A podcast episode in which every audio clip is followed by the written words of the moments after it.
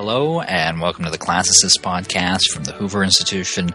I'm your host, Troy Senik, here, of course, with Victor Davis Hanson, the Martin and Illie Anderson Senior Fellow at the Hoover Institution. And Victor, we turn today to a piece that you wrote recently called America in Free Fall, sort of looking at uh, all the various, I guess you'd have to call them vectors of American decline at the moment. But let me, before I sort of have you walk us through each of the areas that you talk about in this piece. You actually open it by talking about um, some of the historical examples we have of what it looks like when civilizations start to fray. Why don't you walk us through a, a couple of the examples that you pointed your readers towards?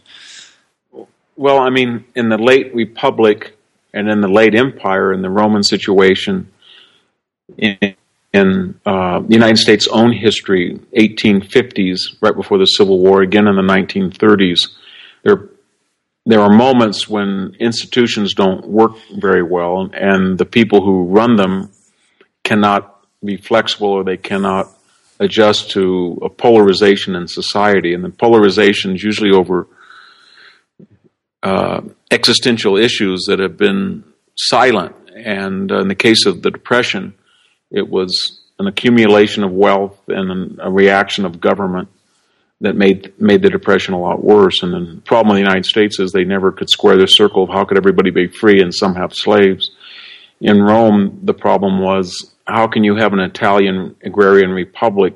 Those ideas extended this all the way to Iraq or all the way up to Scotland or all the way uh, to the Sahara Desert when the people are very different and their experiences are different. And then they have this tension and you get gangs and violence and uh, etc. Sort of like we saw in the House of Representatives the other day where the Democratic Party sort of reminded me of a gang out of Republican Rome. They just sort of occupied the floor of the House and started screaming and yelling. So we're getting to, there's a lot of symptoms like that in our own society because the institutions don't reflect, uh, they don't have a mechanism to deal with these problems. And the media and spokesmen, they can't articulate them. There's a, there's a vast gulf between reality and the way that elites represent reality. And people get frustrated. So we're seeing that in our own society, I think. So let me have you walk us through um, some of the different areas in which you're seeing this, which you describe in this piece. The first of which, actually, a pretty good example of the trend you were just describing about reality being described one way and playing out another. You talk about the economy in this piece, and, and President Obama's generally laudatory language about the economy, but you see the developments over the last eight or ten years very differently.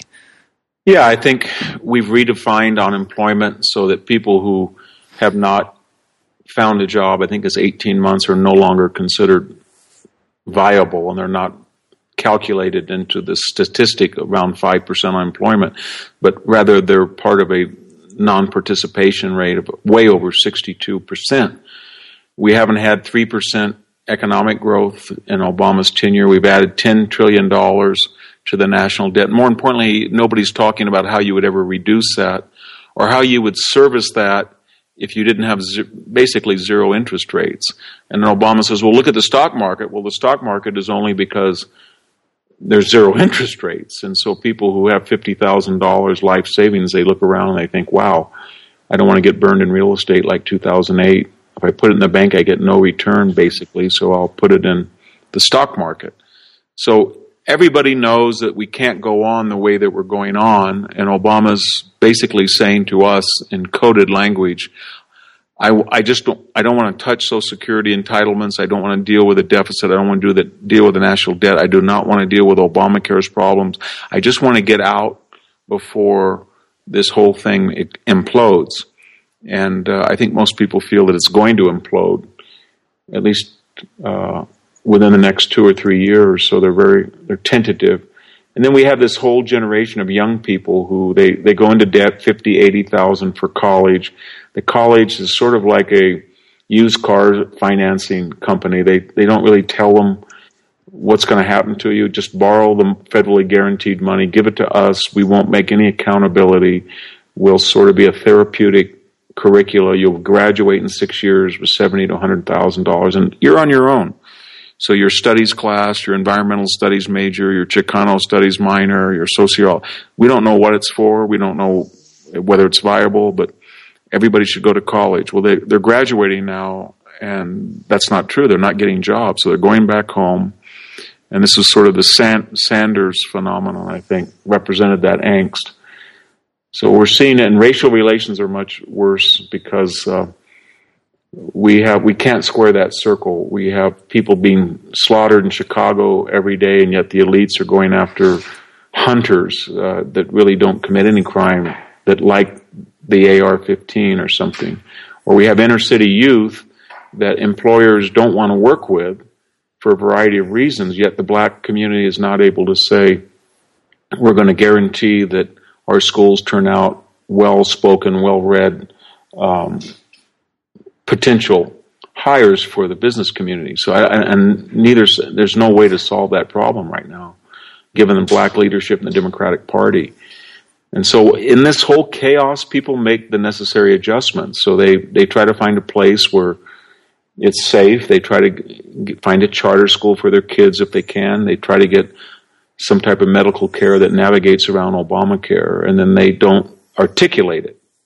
Then a guy like Trump comes along and he throws a, a ball into the, the screen, so to speak, like that Apple commercial, and wow, uh, he gets 35, 40%, 45% approval rating. It's pretty amazing. Let me ask you a further question on the race relations point, because you, you address it in the column too. I, I think that if you had told somebody, especially somebody who had sort of lived through the agitations of the 50s and 60s, I think if you had told them in I don't know, the, the late 80s or the early 90s, maybe even as recently as, you know, 10 years ago, um, that in the year 2016, you would be talking about racial tensions sort of frothing at the level that they are right now. I think that, I think they'd be shocked. Um, uh, I wonder what you attribute that to. I mean, it did seem like, even though it was herky jerky, that there was a fairly linear progression. And it seems like we've stepped back quite a lot in the last several years. Well, I think it was the idea of affirmative action dash identity politics dash um, careerism dash so that all of a sudden people that used to be kind of buffoonish like Al Sharpton or Jorge Ramos at Univision they became sort of emblematic that there's an elite now that exists in journalism, politics, academia, to whom race is essential, not incidental to their character, and so they always have to. This explains this this epidemic of fake racial incidents at Clemson, at Duke, uh, and the same thing with sexual assault at Columbia, and it's a engine that needs fuel, and the fuel has to be always there's racial prejudice, there's a lack of parity, so if you have 12 million illegal Im- immigrants, a lot of them from Oaxaca, and they don't reach instant parity, then you need a lot of self-appointed representatives to make charges against the majority population. And uh, it's been pretty it's pretty successful. You can see it in the caricatures of that system by Elizabeth Warren or Ward Churchill that create identities uh, in pursuit of careerist objectives. And then the other thing is Barack Obama. We we because he's mellifluous and he's Ivy League and he doesn't talk like Trump. We forget sometimes that he was the one that introduced us to the Skip Gates uh, tragic comedy. He was the one who said, "Take a knife, uh, take a gun to a knife fight." He was the one that said, "Get in their faces." He was the one that said, "Clingers," and wrote off the, the population of Pennsylvania. He was the one who libeled his own grandmother as a typical white person. He appointed Eric Holder, who said, "My people and a nation of cowards." He was the one who said, "Punish her." And I mean, I could go on all day. I'll stop. But after seven years of that, about half the country who was invested in that liked it and saw advantages politically in, in, in their own careers, and then the half the country got very angry at it. And so privately what people say about racial relations and, and is much different than their public proclamations. So I would imagine that Barack Obama, he had three rappers not long ago. One had an ankle bracelet go off. One was later arrested for pimping, and the other had an album um, where a dead white judge was being gloated. People were gloating about his death on the White House lawn. Rappers. So okay, Would he ever invite any of those people into his own home to date his daughter? I don't think so. Does he want to live near those people? I don't think so. Does he want his daughters listening to that music? I don't think so. So there's a sense that what people do in their own lives racially uh, is something that's quite different than what they say publicly. And that's not sustainable historically. I mean, and that's why we have the Trump phenomenon, I think, among other things. Well, one of the other areas that you point to in the piece as an area where the country is in free fall is foreign policy. I mean, it's something that we talk about a fair bit on this show. But I wonder if you were, if you were to sort of characterize this in you know, broad brushstrokes, Victor. If if you were explaining this to somebody who had been in a coma for the last eight years, how would you describe the changes in American foreign policy well, and our relation with the world? I think basically what we take for granted free use of the seas, free air travel, free in the sense it can go anywhere it wants, uh, certain protocols about trade and commerce and communications. All that was predicated on the post war global order that was led by the West and the United States in particular. Now I think most people don't feel that's true any longer after the skedaddle from Iraq the fake red lines in Syria, the destruction of Libya, Benghazi, the fake reset with um, Putin, uh, the Spratly Islands aggrandizement from China, the Iran deal that was so hyped, and we know from now that out of the mouth of Ben Rhodes and Obama himself that it's not what it supposed to be, have been, and uh, the the outreach to Cuba and earlier to Nicaragua and Venezuela, and you add, and then there's estrangement from Israel and the Gulf states.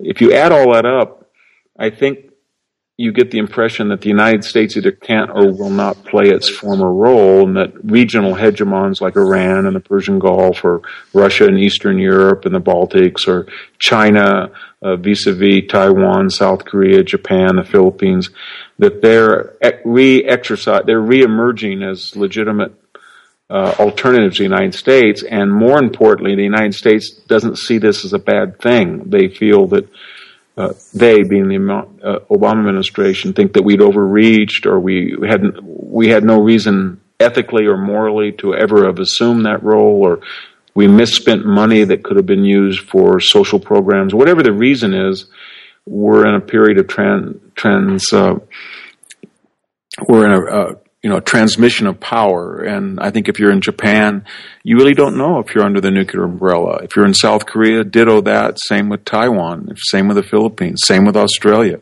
If you're in Europe, don't expect any help on from advice uh, from the United States about security issues vis-a-vis um, Ukraine or the Baltic states.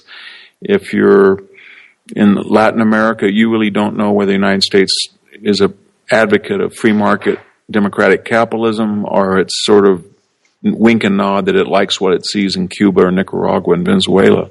So it's chaotic. And out of that chaos, in the next, I think in the next six months, we're going to see a lot more ISIS activity. We're going to see a lot more muscularity on the part of Russia and China. We're going to see a, uh, some problems in Latin America. And it's all going to be predicated on the idea that Obama abdicated his role, there's opportunities and there's vacuums, and we're still not sure whether a President Clinton or Trump might not reverse that. So we better do what we can when we can. Let me ask you this question to close. We started off this program talking about some of the historical examples of societies sort of starting to come apart and um, but you also reference in there a couple of fairly traumatic moments in American history, whether it was the Depression or the Civil War, things that we did eventually bounce back from. So, what I'll ask you here to close: How would you go about, Victor, sifting through, trying to figure out what is what's cyclical and what's secular? Yeah. You know what? Well, you'd have to have a link. I think it. We had a Lincoln and a Roosevelt, but you'd need a president who would say uh, we're not the Balkans. We're not Rwanda. We're not the Ottoman Empire. We're not Austria-Hungary. We're going to start ignoring our superficial appearance, and we're going to be Americans, and we're not going to play identity politics. And the Chicano movement will end up like the Italian American movement or whatever. And he's he'd have to have a statesman and a culture that would follow him, and then we'd have to address these severe financial problems, we'd have to say, you know, you're not going to be able to retire at 62 and get Social Security, and you're not going to be able to uh, double the number of people on disability every five or six years. So it would be very tough. The the medicine would be almost as bad as the disease, and uh, we'll see if we have it in us. We've done it twice before, and uh, we'll see if we can do it three times. There's certain things that we have going for us. We have the best constitution. We have the best high tech universities. We have enormously successful areas in agriculture, uh, energy production, high tech, Silicon Valley stuff. But we have enormous problems too, and we're kind of on a tipping point. It, it really requires something other than leaders that shout and scream and try to take over the House of Representative floor on the pretext that a radical Islamicist uh, who killed 50 people. The the answer to that is is to ban a semi-automatic weapon, as if that would have stopped either the Orlando shooter or the 9/11 uh, car hijackers who used box cutters. So we need to get serious about what the problems are and what the remedies, and stop the theater, which is really designed for political gain and balkanization uh, that it's gone on. And uh, when we talk of red states or the white vote or the Latino vote or blue states, you're getting the impression that we're fragmenting in the way that we were in 1850.